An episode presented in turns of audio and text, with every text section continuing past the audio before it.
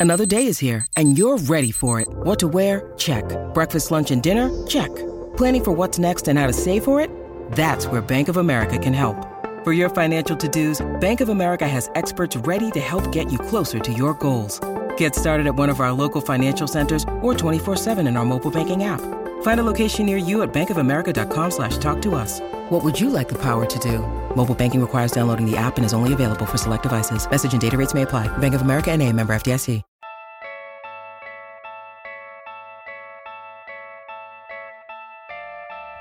Is in the lead for the MVP race? What is happening in the race for 8th in the Western Conference? How long will the honeymoon last for Yusuf Nurkic? The only question left is say it with me, you win.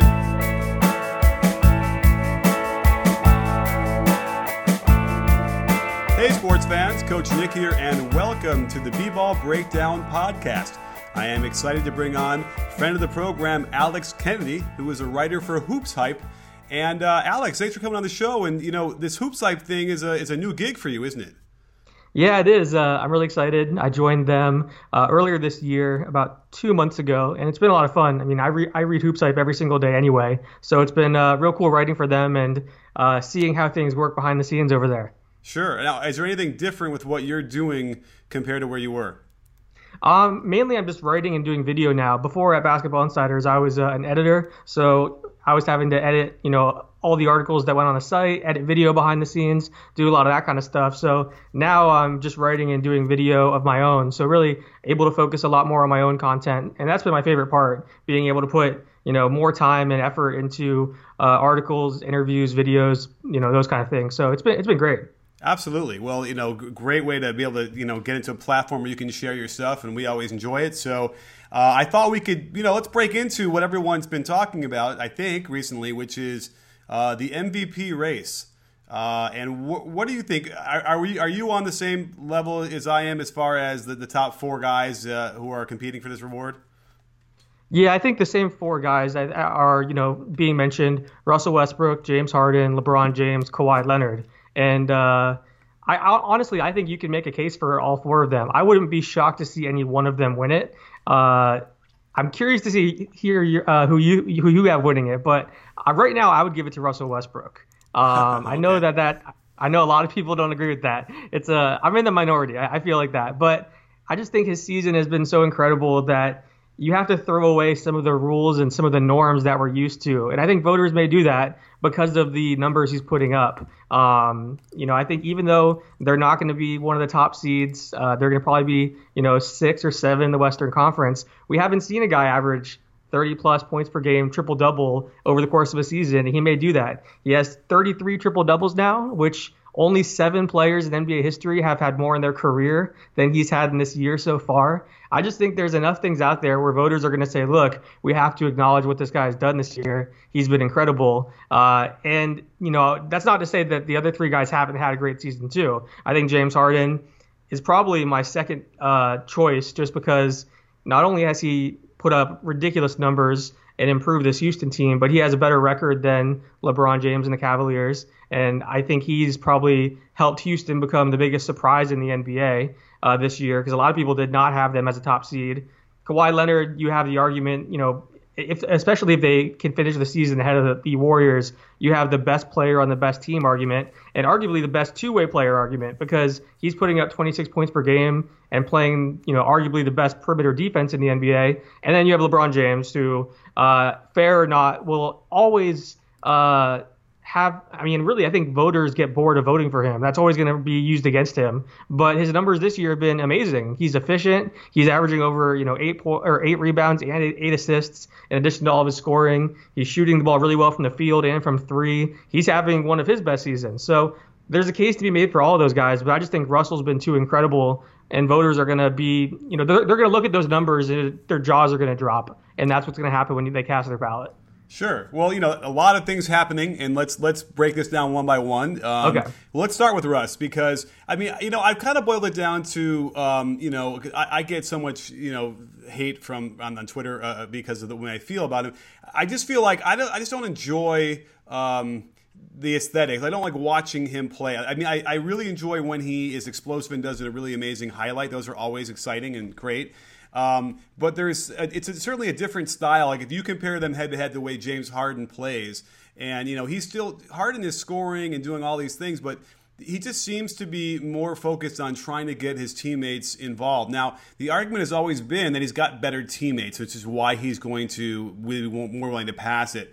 So, do you feel like the teammates uh, on the Oklahoma City Thunder are that, like, I guess, subpar that, you know, that Russ really just simply has to shoot as many times as he has? No, I actually I, I feel bad for the guys in the Thunder that are outside of, around Russell Westbrook because they've been crapped on all year long, and people are talking about how he has no help and he has you know no one else there. But you know Victor Oladipo, Steven Adams, uh, Enes Kanter. I think Andre Roberson's been one of the best perimeter defenders in the NBA this year. These guys aren't bad players. Obviously, when you talk about not having a lot of help, you're talking about stars.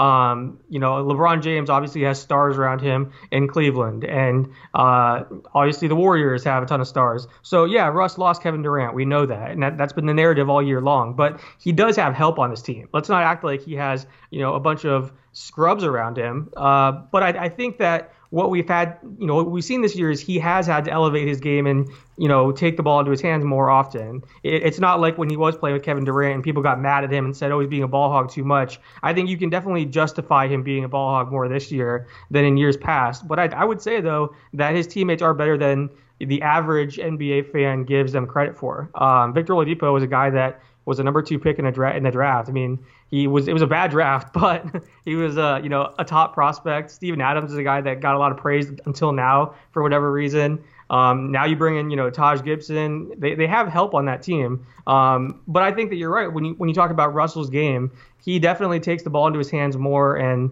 takes over games that way. Whereas you look at James Harden, it always seems to be more in the flow of the offense. And uh, that's kind of the difference. And I guess LeBron James and Kawhi Leonard are probably the same way. You know, they don't necessarily just, you know, pound the ball into the ground for, you know, a possession and then, uh, you know, just shoot the ball. They're looking more in the flow of the offense. And I think that's why some people don't like Westbrook, and I understand it. Um, but again, I just think those numbers, I think those numbers are going to hypnotize voters. It would not surprise me at all if voters just can't get past a triple double and 30 points per game. Right. Okay, and, and that's right because the MVP award often isn't about who the real MVP is, right? It's right. Really about, exactly. It's the narrative. It's the it's what grabs you. It's the it's the stats. So I, I, totally get it, and I I wouldn't have any problem with him winning the award. I wouldn't. It's not. A, it would not be a travesty at any in any stretch.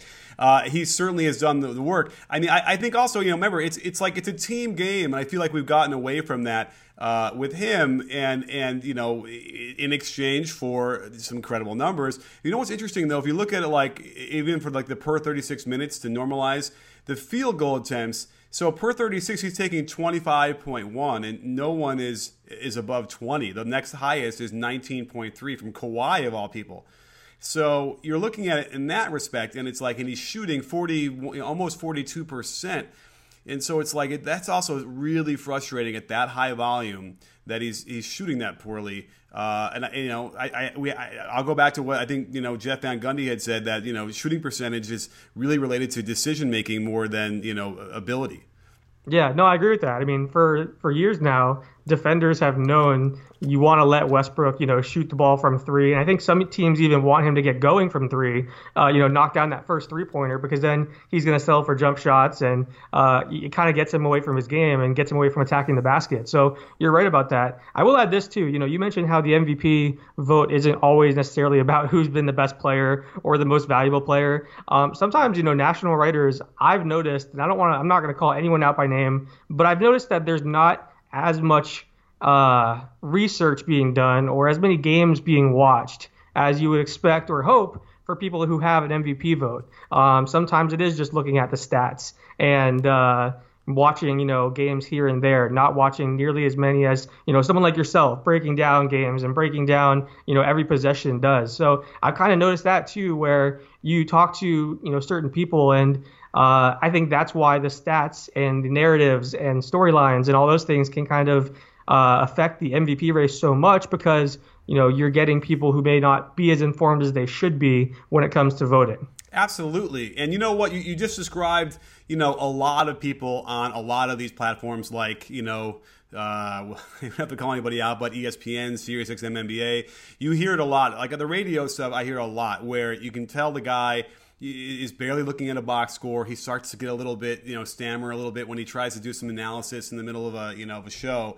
And it's it is really frustrating because a lot of it is at stake. I mean, I, I almost feel like independent of who wins the MVP in that stature, I mean, there's money involved, right? These players yeah. are going to get you know money based on the number of votes they get and if they win it.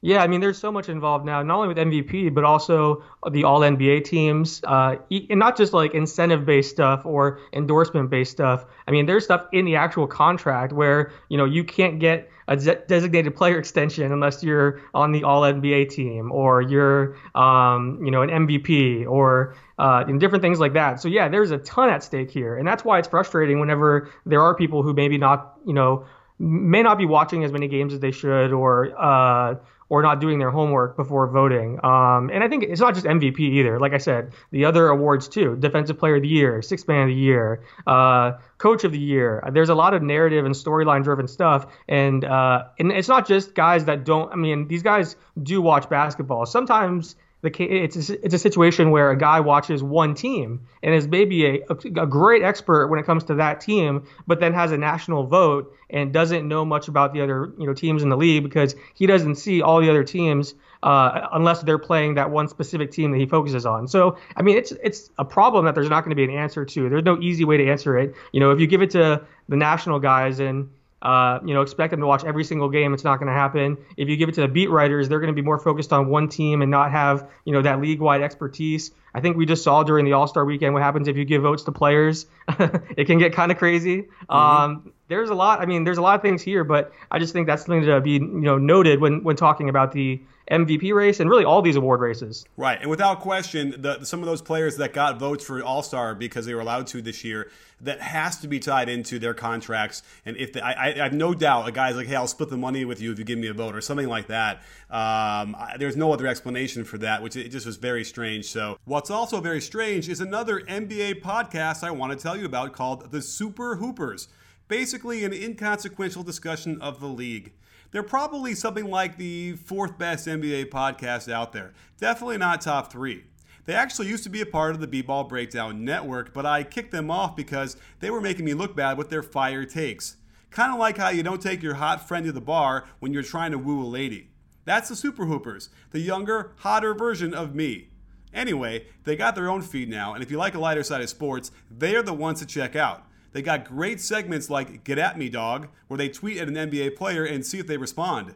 Their newest segment is Let's Advertise at a Rival Podcast, where they pay to advertise on more popular NBA podcasts like this one.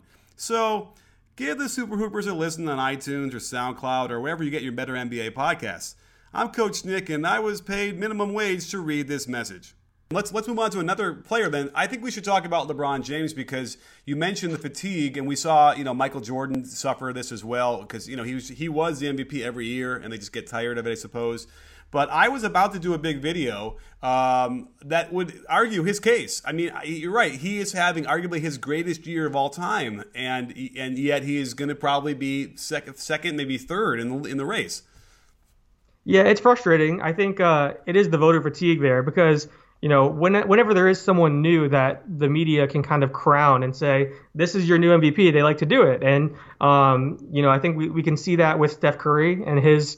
Uh, he was obviously playing great basketball. Do not get me wrong. Steph Curry was playing fantastic basketball, but it was a new star that the media could kind of annoy. Kevin Durant was the same thing when he won MVP. And then Derrick Rose, his year was kind of weird because I don't think fans were, or the media, I don't think the media was at the point now with voter fatigue with LeBron. It was more like let's punish him for the Miami decision.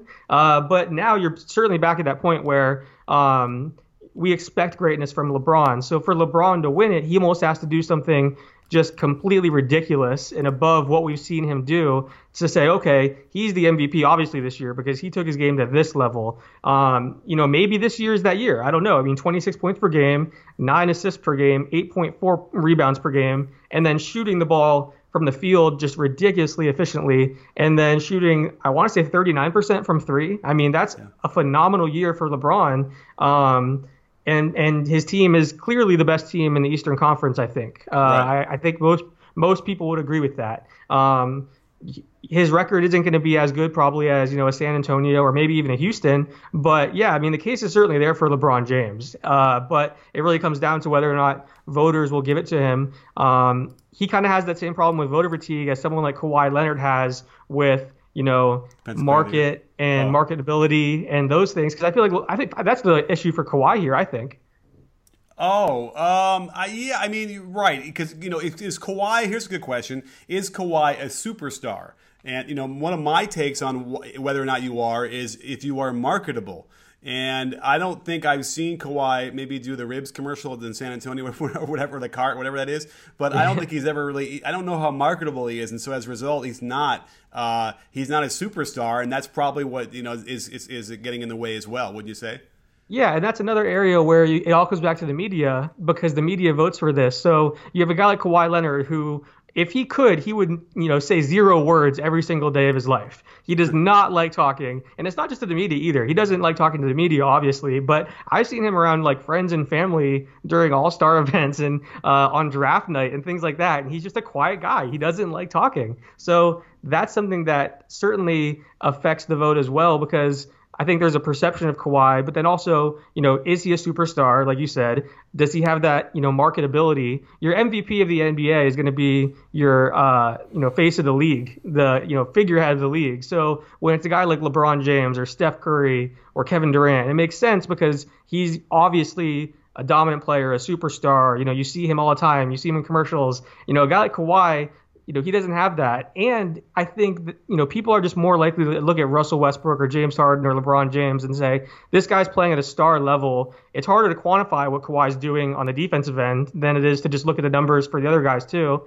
Um, and then just the marketability, you know, how many games are these guys watching? These, you know, how many Spurs games are some of these voters watching um, and seeing how dominant Kawhi is? Um, and I, I just think that's part of it, too. So, I think that hurts Kawhi, just like LeBron kind of has voter fatigue against him, which is why I think whenever you hear the debate brought up, you're you're mainly hearing Westbrook versus Harden. You know, it seems like LeBron and Kawhi are kind of being thrown in there as the other two guys. You're right, and I do feel like uh, Kawhi is his his numbers are just a little less gaudy than the others, and so that's going right. to ultimately, you know, the assist numbers are not quite there. Um, and you know, it's funny talking about defensive stats, which I, I am at this point I almost hate them. I, I can't wrap my head around any of these that seem reliable at all. Because if you look at the comparison of defensive win shares, for instance, which people like to look at, Russell Westbrook has 3.7 defensive win shares and Kawhi has 3.8.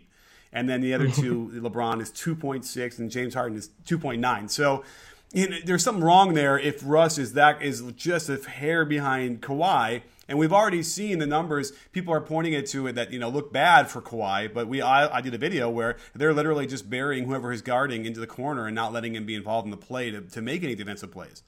Exactly, and see, and that's the kind of thing that you notice that I feel like a lot of people wouldn't. Or, and the traditional defensive stats aren't crazy for Kawhi either. He's averaging, I want to say, like 1.8 steals and 0.7 blocks. It's not like he's averaging three steals and three blocks and you know crazy numbers that people can point to. And then you look at those defensive metrics that are kind of like advanced stats. Those are either really noisy or they don't really tell you a whole lot. So a guy, a guy like Kawhi, really, the best way to really uh, quantify or realize what he's doing on defense is to watch him or to talk to NBA players who have to go up against him on a daily basis and hear what they have to say about his defense. It's always so interesting when you talk to perimeter guys and they say, "What's it like to play against Kawhi Leonard?" You know, they're going to give you a, a, long answer about how hard he makes your life every mm-hmm. single possession and all the different things that he can do to you to shut you down and make sure you don't touch the ball and make sure you're not comfortable. So um, I think that you know it's hard for a guy like him to be included in a race like this because of you know all those factors. Sure. Um,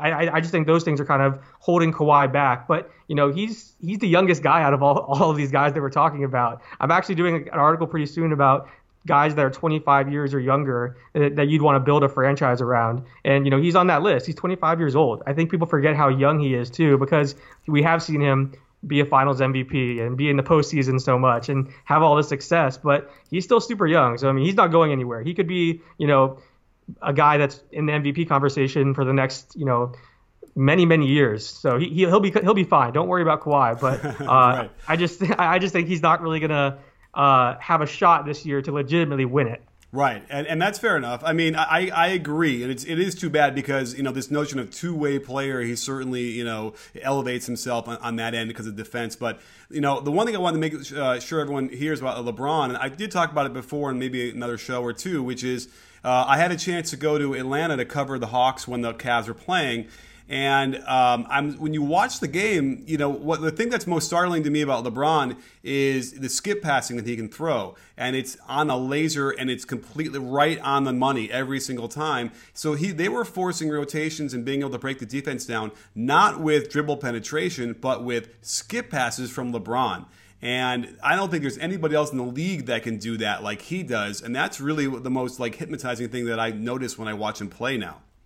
Yeah, no, that's a good point. I think that's a really good point. I, there's certain things like that that uh, once you kind of hone in on that, it's hard to kind of look away from it. But again, I think people, it, it's it's one of those things that everyone knows LeBron's a great passer and has great court vision and is an you know an NBA genius with a ridiculous basketball IQ. So it's one of those things that um, I think is kind of taken for granted again. We we take him for granted. There's no question about it. Like this is the kind of guy who you know, we're witnessing greatness that we're going to be talking about years from now um, because, you know, the things that he's doing on the court are, are insane. Um, and I think, I do think that with someone like LeBron, something that tends to happen too is we tend to talk about legacy and, you know, start comparing him to other players in the past. You know, how does he stack up against Michael Jordan? How does he stack up against Kobe Bryant? And you, you've kind of seen this even this year with Russell Westbrook with all the triple doubles, you know, stacking him up against guys from history rather than focusing on the present and saying, you know, let's focus on what the guy's doing right now versus what this means big picture, years from now, legacy, all that kind of stuff. But I think LeBron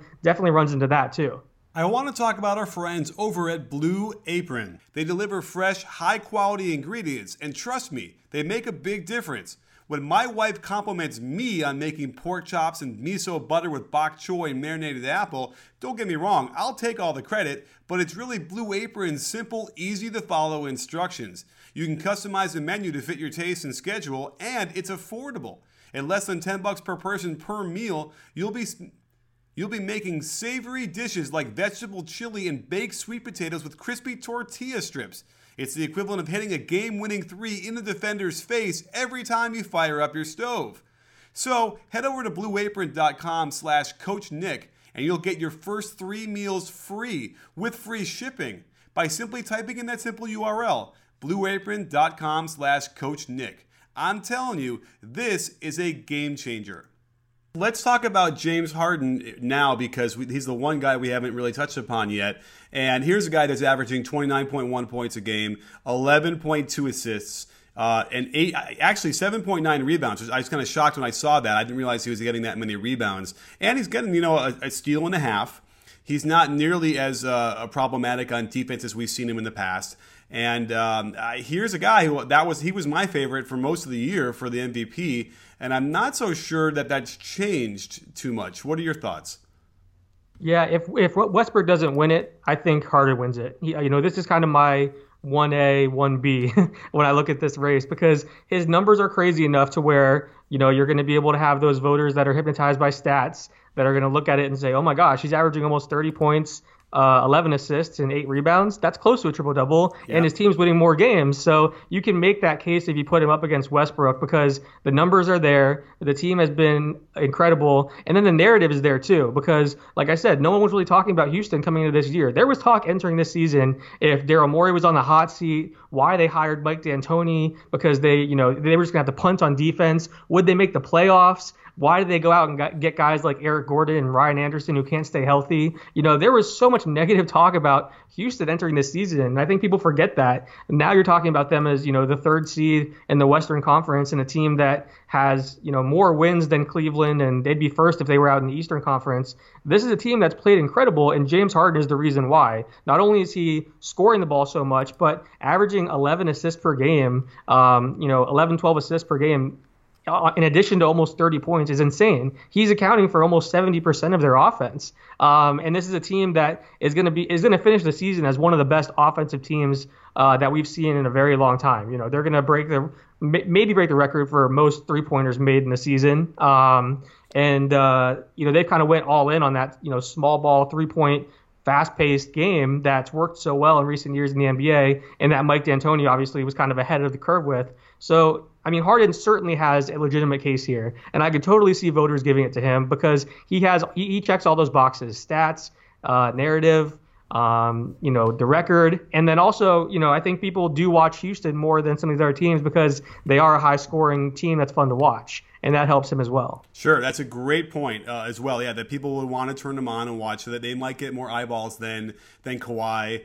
Uh, you know, and it's funny because all I do all day is, is, study, you know, film, and yet I, I, there are there are I, I, might go a month without watching a particular team and not know what's going on there, and so you know that's not easy. And then you know some of these guys are coming out there trying to be an expert on all these teams all the time, and it's just it's just physically impossible. There isn't enough time in the day to watch enough of these teams, but um, you know, there, there definitely is a stylistic thing that's going on. I think with James Harden that uh, that I respond to, and I, you know, I guess we're all allowed to do that, right? I respond certain ways, and you, you might like a certain kind of movie, and I like a different one, and and you know, can't we all get along? Yeah, no, I completely agree with you. I think that's what's going to come down to, and, and really how voters feel about these different styles, because they are very different. Again, Harden is doing more things within the flow of the offense, and um, I think he's elevating the play of his teammates more. Uh, if you're looking at traditionally with assists and easy baskets and things like that, but then a guy like Westbrook, you know, he is pounding the ball and putting up great numbers. But I think also one thing that has to be said about Westbrook, and I think this helps his case, is when you talk to guys that play against Westbrook, it's the fact that he's not only putting up these ridiculous numbers, but to average a triple double, you have to play so hard every single night and every single possession. The one thing I always give Westbrook credit for is he does not take possessions off. You know, he is always out there flying around and looking like a Tasmanian devil at times. I know that probably drives you crazy because he's not in control sometimes, but he, the intensity level and competitive nature is there. You know, he has that killer mentality where he's going to go out every single night and try to put up ridiculous numbers. His team can be down big and he's still putting up crazy numbers and the effort is there. You have to have that in order to average a triple double. You you you can't just take nights off. It's hard enough to in the NBA to average 30 points per game over the course of a season, but to do that with a triple double, there's a lot of effort required there. So it is a different style. They're playing very different types of games right now. Um, it's weird to think that they were once teammates, but uh, you know I think it really just comes down to you know what the voters prefer in terms of style and again how much they're paying attention. Absolutely. Well, I mean, the, fantastic breakdowns of all those players, and it's going to be a really difficult choice. Um, you know, let's move on to the Western Conference eighth spot playoff race because I find that a little bit fascinating because I don't think anybody when the year started would have thought that the the you know eighth spot would probably be under 500 to get into the playoffs, and it looks like that's what's going to happen. And you know, what do you make of all this? Yeah, it's a really weird year. I think, um, you know, usually in years past, you've looked at the eighth seed in the Western Conference, and you know, it's still been like a veteran team that is going to win 45 games, 50 games, somewhere around there, maybe, because the West was just so good for so many years. But this year, all the teams that are competing are pretty much, you know, young, up and coming teams. Denver, Portland, Minnesota, New Orleans, um, Dallas is in there, and they're kind of a, the one team that um, isn't uh, they're rebuilding obviously, but they're not a young team. Um, but I think those other teams, you know, Denver, Portland, Minnesota, New Orleans, the teams that are kind of battling are all teams that have these young cores, and it's been really interesting to watch. Um, it's been tough to predict though too because unlike in years past where you have veteran teams that are predictable or consistent these teams are so inconsistent. Like portland can look great one night and then just look absolutely horrible the next. Lately they've looked really good since they've got you know Yusuf Nur- Nur- Nurkic. He's been uh, Nurkic has been fantastic there and uh, really turned things around for them. Damian Lillard's playing really well lately. Um, but then like a team you know they can look bad some nights and drop games they're supposed to win. And Denver's the same way. Denver you know they can beat a really good team, and you know Jokic looks amazing and looks like one of the best centers in the NBA, and then you know the next night they're struggling. Um, you know Minnesota is the same way. They've played great basketball lately, and they've gotten quality wins over contending teams. But then there's times where they've struggled. So that's why it's so unpredictable, I think, this year and interesting because really you can make a case for any of those teams to finish in that eighth spot uh, because we don't know how they're going to play down the stretch. Um, I will say that Portland probably has the easiest schedule of all those teams. Mm-hmm. Um, I think if you kind of look at the schedule, uh, Portland has 10 home games, and the next, bet, you know, Denver and Minnesota, they have six home games. So Portland's going to be at home for a lot of the season, and uh, I just think their schedule is a bit easier in terms of winnable games too. Um, you know, teams like Denver, Minnesota, Dallas, they're going to have a tougher schedule ahead of them. So that could, you know, help Portland a lot down the stretch. But it is definitely an interesting year when it comes to the eighth seed in the West. For sure. I mean, I you know, and Portland's always another one of those teams you kind of want to watch. They're very fun when they get going. Uh, but yeah, it's been it's been a little bit strange, and I know that they were you know pleasantly surprised by by Nurkic's emergence as a passing center, and I'm going to do a video on him next week uh, just to kind of talk about that trade because it really ended up, it's without question, helping them. Um, although you know you can argue that you know they already had the passing with uh, with Plumlee, but it's a different dynamic with him. So we'll yeah. see if they get any like maybe better defense from him, and then that could help. And I do know that one thing that can really help is Harry's Razors, a place to get high quality razors to shave your face. The trial set came to my door in a cool package with shaving gel, four razors, an easy to hold handle, and an even cooler story about their founders, Jeff and Andy, who literally bought their own factory to make razors for two bucks a blade, half of what you'd pay when going through the hassle of driving to the drugstore, waiting for the dude to open up the special locked case, since I guess there's a black market for stolen razor blades or something, and that's if you even remember to buy them while you're getting shampoo and soap and everything else. So head over to harrys.com slash coach Nick and you'll get their trial set for free. There's a small shipping fee and you'll get a truly great shave out of it and you'll always have that smooth shave and soft skin. That's harrys.com slash coach Nick to have all of your shaving needs delivered right to your door. And you'll have a shave as smooth as a crossover step back, pull up, swish. Um, what do you think about uh, Memphis? I mean, they seem like they're. It's amazing. They've solidified themselves. They're, they're making the playoffs without question. But are they going to ultimately, you know, move up or, or, or, stay where they are in the seventh spot? I think they probably stay where they are in the seventh spot. Um, you know, they're kind of a team that doesn't do a whole lot for me this year. I look at that team and. Um, you know, they've been inconsistent as well. They're a veteran team that's been inconsistent, but I know that Grizzlies fans have been really frustrated because they have, you know, played up and down to their level of competition at times throughout this year. Um, I'm just not really, you know, in love with this team. Whether they face San Antonio or Golden State in the first round, I think it's going to be a really short series. Um, and I think also, you know, when you talk about teams like Denver or Portland or Minnesota, there's an excitement level there because you're thinking, okay, we're going to get to see this young team get playoff experience. Yeah. Um, you know, with Memphis, the, this is a team that has that same core that we've, you know, seen year after year with a few different additions, but you know we kind of know what we're going to get from Memphis uh, come playoff time. So there's not that same level of excitement and you know new blood in the playoffs. So really, I, I would argue that really the most interesting scenario would be if Memphis dropped out and you had Denver and Portland or Denver and Minnesota. But you know with Memphis, I want to say six games ahead of uh, ahead of five games ahead of Denver. You know that doesn't doesn't seem like it's going to happen. Right. We're probably going to have Memphis in the postseason, but uh, I'm just saying from an entertainment standpoint, I'd rather see someone else uh, because I'm not I'm not really in love with this team to be honest. Right, and you know, and the Mavericks are also kind of a really shocking uh, thing. They were really sort of down and out and didn't seem like they even wanted to make the playoffs, and here we are. They are uh, two and a half, uh, let's see, 22, 23, 24, uh, three and a half games behind, which you know, that's not insurmountable, but you know, we're getting to that point now where you only have about what 15 games left or so. Yeah, exactly, and that's why I think you know when you look at schedule, it's so important because um, you know you look at the strength of schedule remaining, and I think Dallas's strength of schedule is a little bit tougher than some teams, if I recall, and uh, you know they're going to be on the road a little bit more. That's why I do lean to a team like Portland and wonder, okay, you know they're playing really good basketball right now. Nurkic has been a huge surprise. Um, although I, I do want to say this, I, am very curious to see what happens when the Jusuf Nurkic honeymoon ends in Portland. Because anyone that knows about you know Denver and kind of what was going on behind the scenes with Nurkic and those kind of things, you know he's a guy that when things get go bad, he's not the easiest guy to deal with. He's, Wait, he's I've guy, heard a little bit about this, but no, nothing like yeah. concrete. What, give me an example. Well, I mean, he's going to be a guy that doesn't. He, he he definitely cares about his role and how he's used. He's going to pout if things are going poorly um, from an individual or team perspective. Like right now, this is like peak Nurkic. You're gonna, you know, you love what he's bringing right now on both ends of the floor. He's been great on defense. Uh, I think the numbers. I want to say at one point he had like the second best uh, percentage at the rim uh, against opposing players behind only Robin Lopez since the All Star break. So he's been playing great on both ends of the floor lately, passing the ball well, averaging crazy numbers. And look, may, maybe, you know, in Portland, the honeymoon lasts longer. Maybe he's happier. Maybe because he's being used more, that doesn't happen. But at some point, whether it's this year, whether it's you know next year, they're going to face adversity with Nurkic, and I think things could, could go badly there because he's a guy that can crumble in the face of adversity or you know cause some problems behind the scenes. So that's something to keep in mind.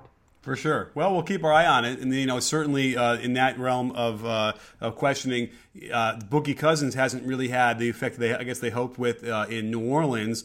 Uh, they kind of like a net. Wa- uh, it's kind of a wash at this point, right?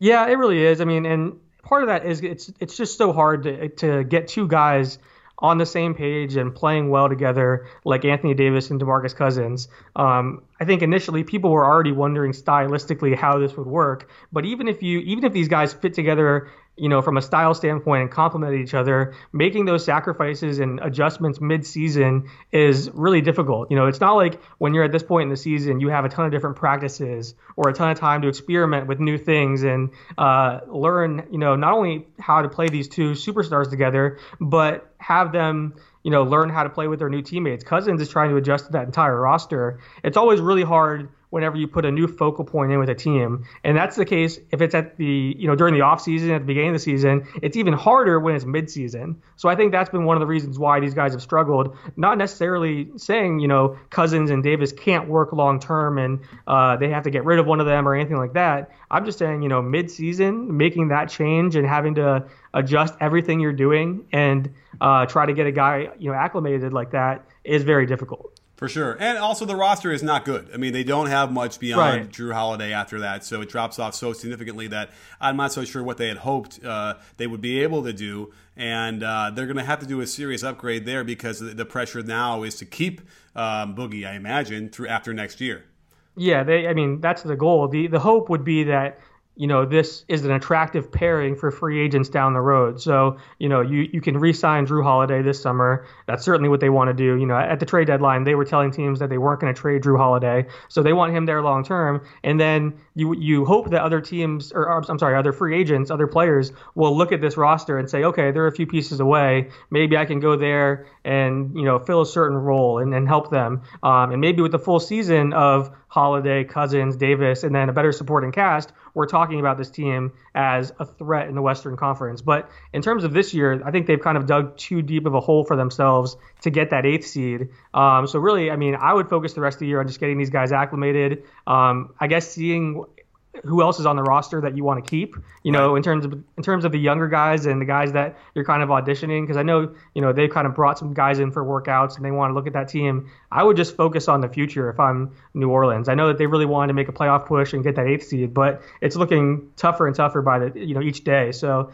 uh, i would just focus on the future and hope that you know next year this team is better around the, the you know that big twin towers duo Yep, well, keep our eye on that, and uh, we'll keep an eye on what you're doing over in your new gig at Hoops Hype. And Alex, I can't thank enough for joining us, and uh, you have to come on again sometime soon.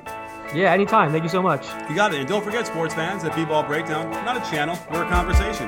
You in? Are you in, Alex? I'm in.